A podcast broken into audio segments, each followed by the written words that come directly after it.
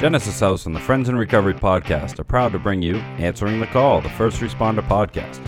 Join your hosts, Mike the Podfather and Jersey Ed, as they address the real issues in health and wellness for first responders. From physical and mental health to relationships and work life balance, we leave no stone unturned. Answering the Call, the First Responder podcast is available on Facebook, Podbean, iTunes, and YouTube, as well as iHeartRadio. 24 hours a day, 7 days a week. Now, here are your friends in recovery answering the call.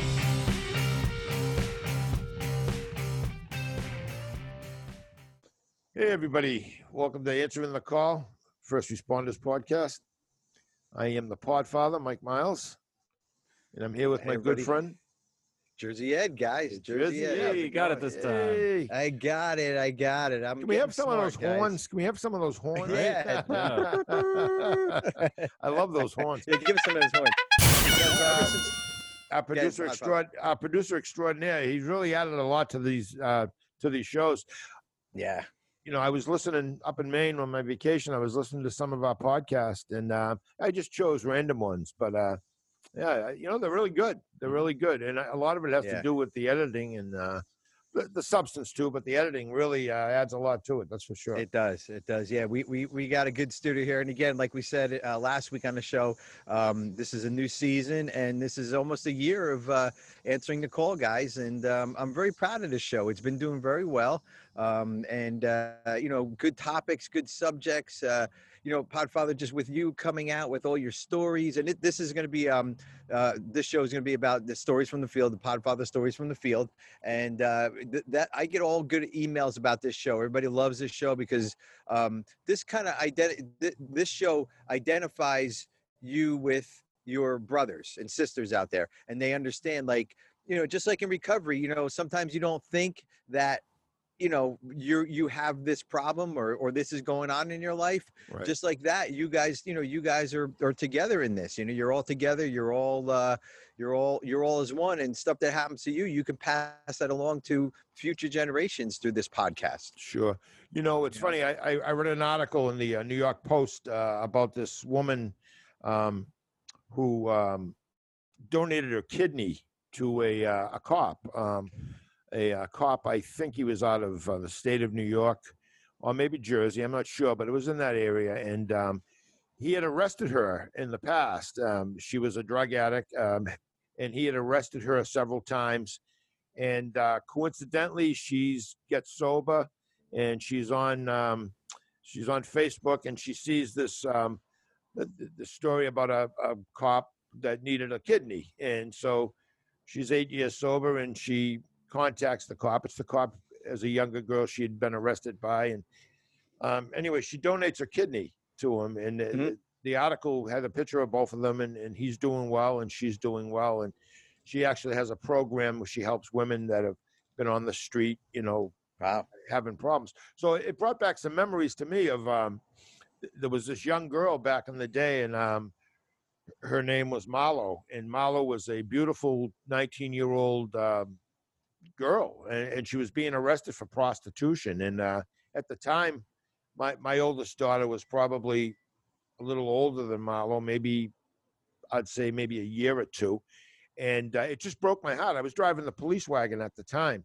I was going to school and I was driving the police wagon, uh, which some people would call the paddy wagon, but we don't do that anymore because we live in a society now where we don't talk about people's ethnic backgrounds or anything. But, but so the police wagon was a job that from 4 to 12, 4 p.m. to 12 a.m.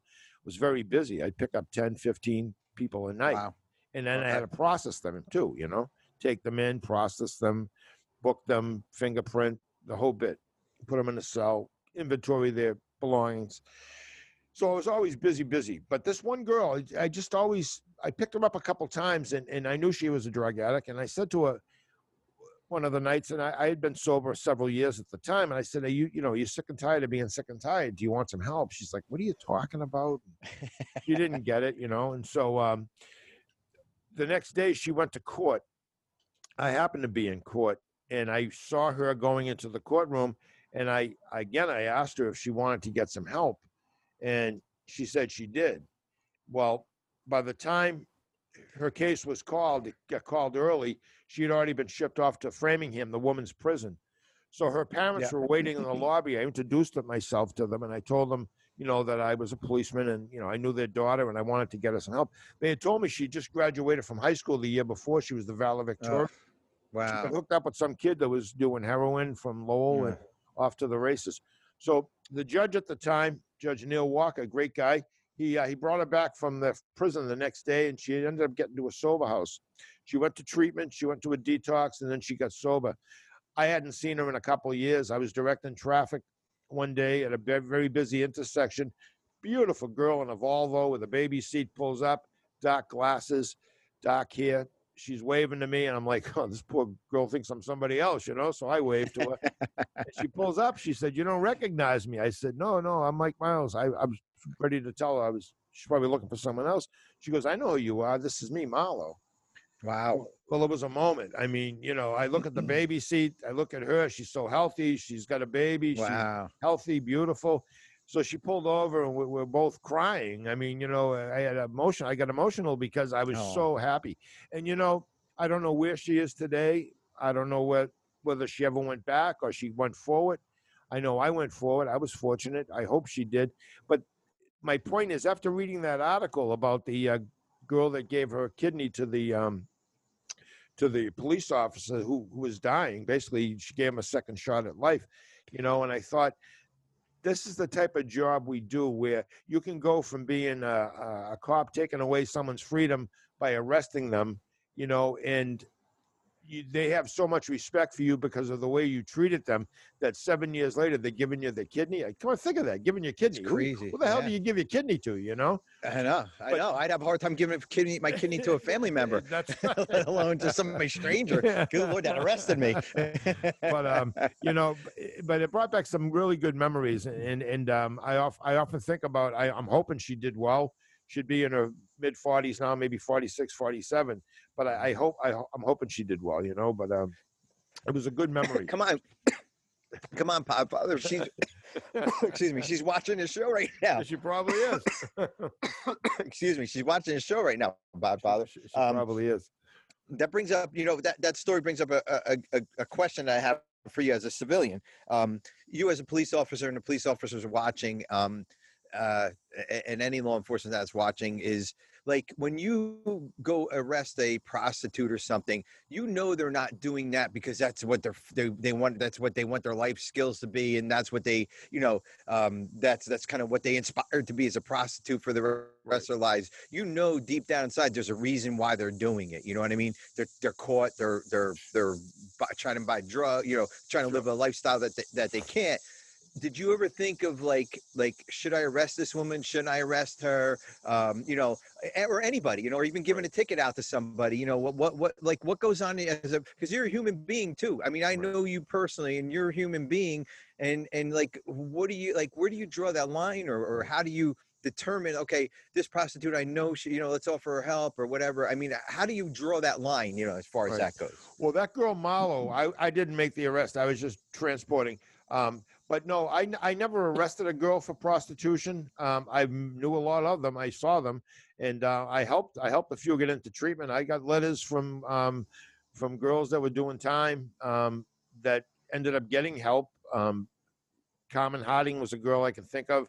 She was a wonderful girl, um, Afro American, funny, uh, beautiful young lady. Um, she, she ended up getting arrested so many times for prostitution and for other things that she had to you know do 18 months in jail and she ended up writing to me and, and telling me she wanted to get sober and because i always when i got sober i'd always offer anybody that had a problem and 90% of the people i picked up that booze and drugs was the reason they were riding in the back Yeah. of the wagon. But as me as a cop as a street cop when i worked the streets for 28 years um, no i knew why girls were out there and guys i, I had male prostitutes too uh, they were making money for their addiction. But I can tell you, I come from an era when 1980, 81, 82, when girls used to come up from Rhode Island to Lowell and they were making money. They were making good money. They they weren't drug addicts. They were prostitutes. They were there Wow. to make money. And they had a hotel room and they'd walk, they'd bring their goods down to these streets outside of bars and then back to the room and they'd probably make a couple 100 Mhm. bucks a night.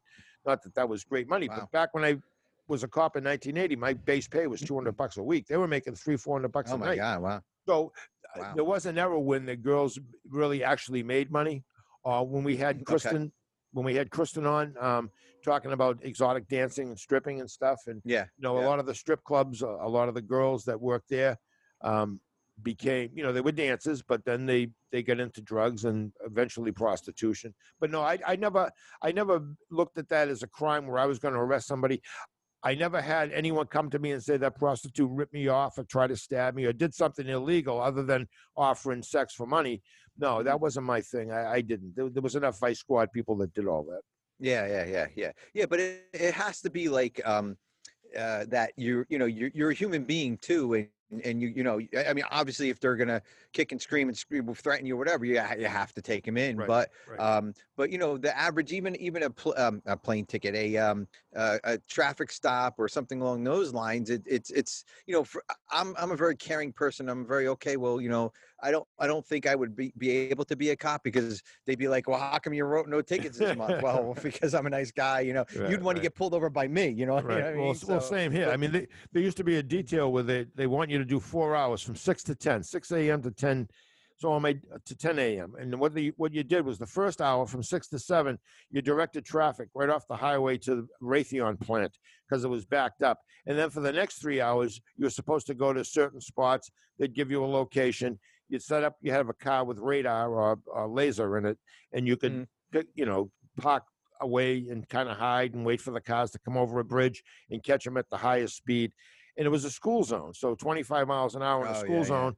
So, Yeah. but I can tell you that this job was supposed to generate money, and they wouldn't let me do it after a while. They said, "You're not writing any tickets. You're giving all warnings." You know, people are calling saying, "What a nice guy you are," but you know, you you got to make some money here. You know, it's funny. I, That's I was I was cleaning out an old uh, police bag that I had, and I found a letter from the um, probably 2007, I believe, from a woman who uh, was looking for directions. An elderly woman was trying to find the train station, and um, I was in an unmarked cruiser, and she pulled up to me, and she saw me coming out of the the, the store that I was coming out of the restaurant, and she saw my uniform, and she said, "I'm looking for the train station." I said, "Well, follow me," and I took her and I escorted her there basically, and I found her a parking spot, and she was nice enough to write a letter to the chief saying what a great, you know, what a great guy I was. And uh, no, but I kept that letter because I remember that specific time. But I'm sure there were plenty of people out there that would write letters saying that I was an asshole to them because they got Mm. arrested. But no, I, I was always, I always looked at people when I, especially when I stopped them from motor vehicle violations. You know what? Um, uh, th- their financial situation. You know, am I going to tow this car? It's going to cost them a bundle. Hey, I, I got in an argument with a guy one time. It was a snow emergency, tow, uh, snow band, towing cars because it's we're going to get a major snowstorm, and um, I'm riding up and down the street with my PA system on, telling people to move their cars, putting the siren on, so they'd know, because I didn't want to see people come out find their car gone. It's going to cost them a hundred bucks to get it back, you know. So no, I always went. I always went the extra mile that way. Um, I, I had a lot of empathy for people. I think, you know. Yeah, yeah, yeah, and and that's yeah, that's how I would I would be too. It would it's uh it's just um you know I, I don't know it, it it takes a special person to do what you guys do and realize like what what's what and, and all that. But real quick, Podfather, um, we're gonna take a quick break here. We're gonna have more police stories from the field with with the Podfather, and uh, there you go. Answering the call, the First Responders Podcast. Since 1992, Genesis House has been helping real people heal from addiction on their private recovery campus in beautiful Palm Beach County, Florida. Their family owned program is accredited by the Joint Commission and offers detox and dual diagnosis treatment in a comfortable and confidential setting. At Genesis House, they focus on treating the underlying causes of addiction. Their comprehensive approach includes psychiatric care, individual and small group therapy, trauma healing techniques, and holistic care, including yoga, massage, and animal assisted therapy. After treatment, their clients enjoy the lifelong support of a nationwide network of Genesis House alumni. Call Genesis House today at 1 800 737 0933 to speak with someone who understands. Visit them on the web at www.genesishouse.net. It's time to start your journey to a long and successful recovery. Hey, everybody. Welcome back. Answering the call, the First Responders Podcast. I am the Podfather, Mike Miles, here with Jersey Ed and our producer extraordinaire, Sweets. Sweets, What's up, everybody? What's, Podfather, we are we are on? back here. Nothing much. We're back here with stories from the field. Um, this is a uh, like I said at the beginning of the show. This is a uh, a well watched, a well uh, well liked, uh, listened to show. Um, people like to hear these stories, and I love hearing your stories. I just like to let you go and listen to these stories and imagine myself being back, you know, a young kid doing what you're doing you, all those years ago, and and I'm sure all these young kids listening now is, uh, you know, it, it gets a thrill to know that that you know that this is being tradition is being carried on and you know the, the, the police work is what it is it's a great great in my in my i think police are, are wonderful human beings there are some bad ones out there no doubt about it but um you know god bless the police god bless every first responder out there Well, you Um, know, Eddie, I, I was searching my mind driving here today about, you know, some of the stories. And there's one story that sticks out of my mind. I'll tell you about it. Um, I was walking a beat when I first became a cop. I had been a prison guard prior to that. So um, I had been on the job maybe three months and I was walking a beat downtown outside a nightclub. And these three guys went by me. I really wasn't paying attention. And one of them said, Hey, Miles, uh, uh, uh, weren't you a cor- uh, aren't you a correctional officer? And I, I said, no, no, I'm, I'm a cop now. I used to be a correctional officer. So one of them said, oh, you're a pig in Lowell. And I don't know why that, that pissed me off, but it did. So I said to him, no, your mother's a pig in Lowell. And, you know, and I just went about my business, you know, and the next thing you know, I'm, I'm in, in a fight. These three guys jumped me. And if you can see my left shoulder, it's got a big scar. I had a major surgery there. The arm actually, Oh the my shoulder, God. the shoulder, um, the shoulder itself got got split open. The arm came out. Um, anyway, three, two brothers. There was three of them all together, and um, two brothers and another guy. And um, I won't say their names, but you know, it always stuck with me. I never had surgery. I had my tonsils out. That was it. And, and I got this major scar. I'm I'm 25 years old, and you know, I thought I was kind of an attractive guy. I didn't want to have this big scar on my arm and everything, but it it, it just bothered me because, uh, y- you know, it just the whole idea of being jumped in uniform, you know, it wasn't good. So um, years later, I get sober, and, and one of my things was going to detox and speaking to people in detox, you know, and Mhm. um, so I'm in in a detox one night, and the patients come out. There's about seven of them, and they all got the foam slippers on and the, you know, the the, atti- the, the detox attire. detox, And um, detox gear and there's one guy sitting in front of me, and I'm like, this kid looks familiar, you know, and sure as hell, he's one of the kids that jumped me, you know. So um, I didn't have any animosity towards him. This is how this program works, or maybe God works. My God, my understanding, my God of under, my understanding. But um, I just did my thing. I told him how I got sober, why I was sober, and I didn't get into the cop thing. But he recognized me, and he, he wouldn't look up the whole time. And at the end, uh, when we were leaving, he he shuffled over to me and he said, "Hey, I just want to tell you, you know, I was fucked up that night, and you know, I I- I don't even know why we did what we did." And I, you know, I said, "Hey, you know what? Let's not worry about it. Um, you know, we all move on, and you know, uh, just the fact that you know I'm here now, that that there's a reason for this. But good luck with you." And I, I know for a fact that his life got better. Um, I don't see him. We didn't go out and have a kumbaya moment or anything. Mhm. But uh, I've also run into people in markets. I'm an old man now. I'm 66 years old. At one time, 66 years, 66 years young podfather 66 years young at one time, you know, I can handle myself pretty good. I'm not that I was a punk looking for fights, but you know, sometimes you can't help it. You go on a call, you can be in the best moods, and you know, there's a fight. You got to break it up. Yeah. There's some someone attacks you. You got to defend yourself. Yeah. And um, there was this. I was washing. I had a brand new RX-7, and I'd gotten out of work at 11:30, and I went to this car wash to rinse it off because it had dust on it or something. And um, there's two, two guys and a girl are walking by, and I'm in uniform, but you know, half uniform anyway. I had my pants and boots on, and um, one of the guys recognized me, and he comes into the car stall where I'm with the magic wand there, rinsing off the car, and he wants to fight, you know. So um, what are you gonna do? You- you- like my car's covered in suds, I can't just take off, you know. So um, I sprayed him with the gun. I punched him in the forehead. I wrestled with him. Um, the other kid was on my back. The girl's kicking me. So I finally escaped from this this this group. And there's a back then no cell phones back in the 80s. And I go over and, and this is pre, this is pre sobriety too. I wasn't sober then, but um, I Okay. I called the station from a payphone. The I got to back up, and I arrest this guy, who was a big kid. He was a gun dealer and everything. He was a tough kid. So that was then. I hadn't seen him in years. I'm in the market this year, March, right right before the Mm. pandemic, and uh, I'm walking down an aisle, and this guy looking at me, he's a big smile on his face. He's still a huge man too. He says, "Mike, it's Mike Miles." I go, "Yeah, Jerry." He goes, "Yeah." Oh my How you God. doing? You know, and and for a split second, I'm thinking this kid's gonna throw me over the shelf here. You know,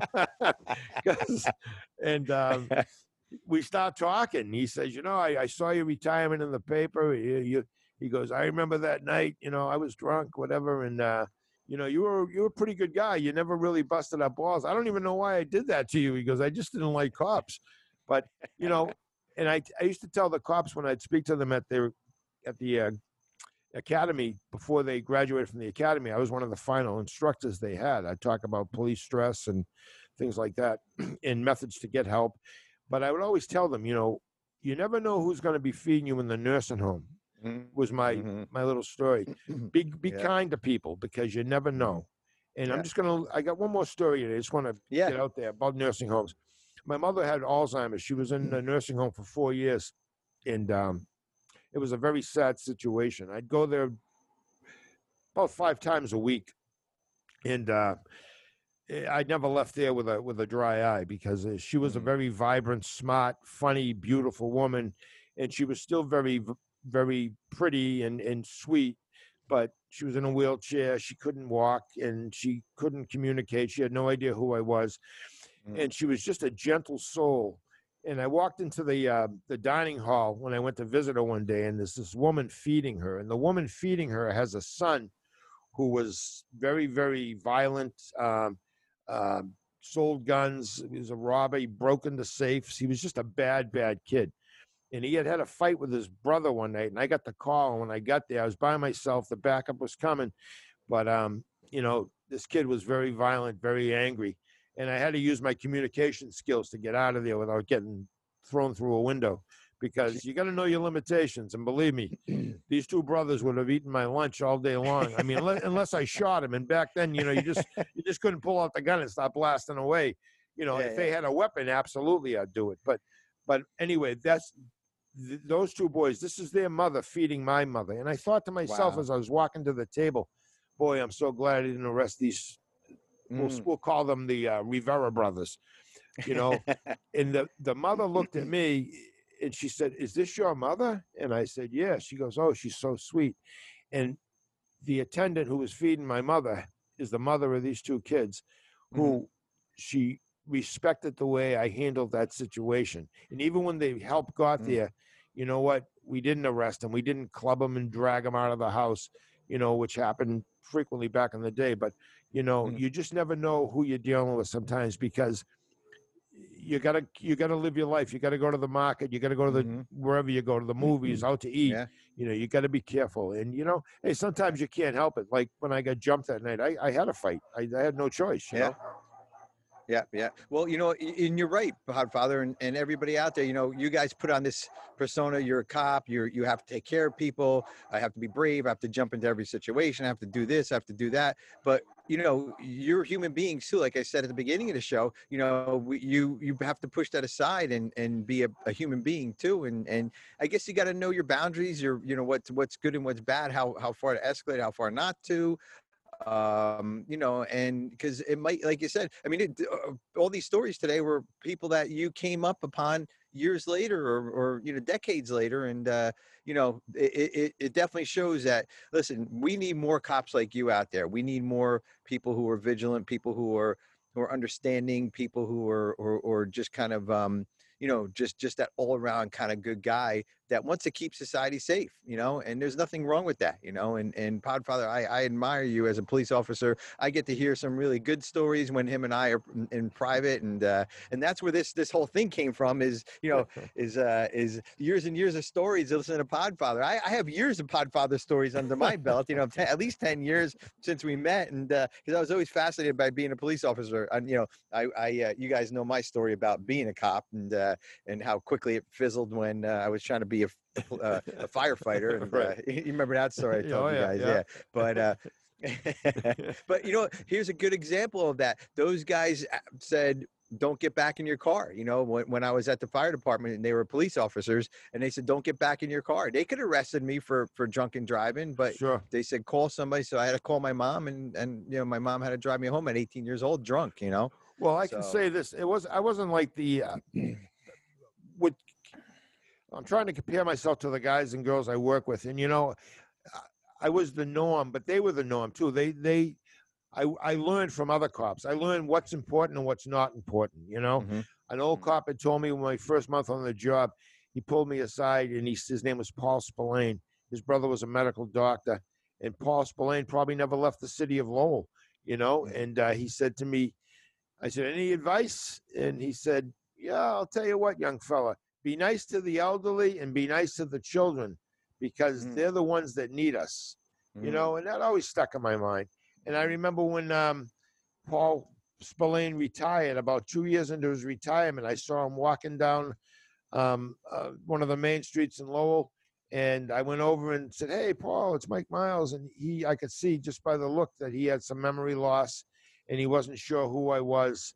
And I thought, Mm. "Wow, this guy worked his whole career, his whole life. He's 67, 68, and he's got Alzheimer's. You know, uh, memory loss. You know, but um, Mm. i- i- things like that. You know, they just stuck with me. I think I think the way you're brought up has a lot to do with it too. You know, and if you have caring Yeah. parents, I had an older brother that was what they called mentally retarded. He was born in 1944, and you Uh-huh. know, uh, we grew up with him, and and you know, there was a lot of sadness with that for my mother and for uh, my family. You know, kids made fun of him or whatever, and um, but we didn't, and, and we learned to love him and and you Yeah. know live with it. And you know, I lost a son. My second child died. Mhm. Uh, you know, small infant baby. That made me a better man, a better father, a better cop. I'd go to Mhm. calls where babies weren't breathing. I'd, I'd bust my ass to get there, Mm, and, and you yeah. know, and I actually did save a, a couple children. So I, very Yeah. fortunate, you know. That's all. Yeah. And also, guys, everybody's listening out there. Um, you know, Podfather doesn't didn't didn't grow up in a town and didn't uh, didn't work in a town that was hometown USA and you know uh, uh, Barney Fife and Andy Griffin type town. He grew up in a tough tough city, man. Lowell was back in the '80s and '90s. Lowell was not a um, was not a reputable city at at one point, and you wasn't. that's where your heart that was your heart of your career then, and uh, uh, you you had to endure a lot of stuff and you had to you know kind of help a lot of people out and uh, you know it's a different city now it's it's very thriving community of course there are some bad parts of it but you know it's in any any city but Lowell is, is a different city today than it was when you were Sure. when you were a cop Well, we had some good leaders back there. We had a chief, uh, Leonard, Leonard McPhail. Uh, he was probably the end of the of an era, the the World War II era. Then we had Jack Sheehan, who I didn't really get along with, but I really respected him, and he was a great, great leader. And then um, after that, uh, we had a couple more, but um, Ken LaValle was a- was a chief that I really admired, and he gave me an opportunity to be the EAP. And I watched him as a cop. We came on at the same time, and you know he was such a good cop, such a good man, and but he always had humor. And you know, Mhm. I always try to use humor. And all the good cops I work with, Billy Callahan, uh, Steve O'Neill, I can just name them all. Um, you know, they were great. Uh, Dave Ferry. All we did was laugh, and we treated people with respect. But we found humor in a lot of stuff because that's how we process. You know, yeah that's how we yeah, process things. But you Yeah. know, so stories. Well, I love 'em. Podfather, stories from the field. I love these. I love these shows, man. Stories from the field. Podfather, you know, he has millions of them. We we we have endless shows of this. more to so, come. More to come. Podfather, yeah, Podfather. Thank you very much. And uh, um, you know, again, great season. I'm looking forward to this season and and and working with you again. I really appreciate it. Well, same here. We miss you, and uh, we'll see you soon. And um, Yeah. everybody answering the call, uh, First Responders Podcast. Stay safe, everybody. Great show. That concludes this episode of Answering the Call, the First Responder Podcast. Thanks to Genesis House for sponsoring the show and supporting first responders who are struggling with addiction and mental health. Follow us on Facebook for past shows and updates.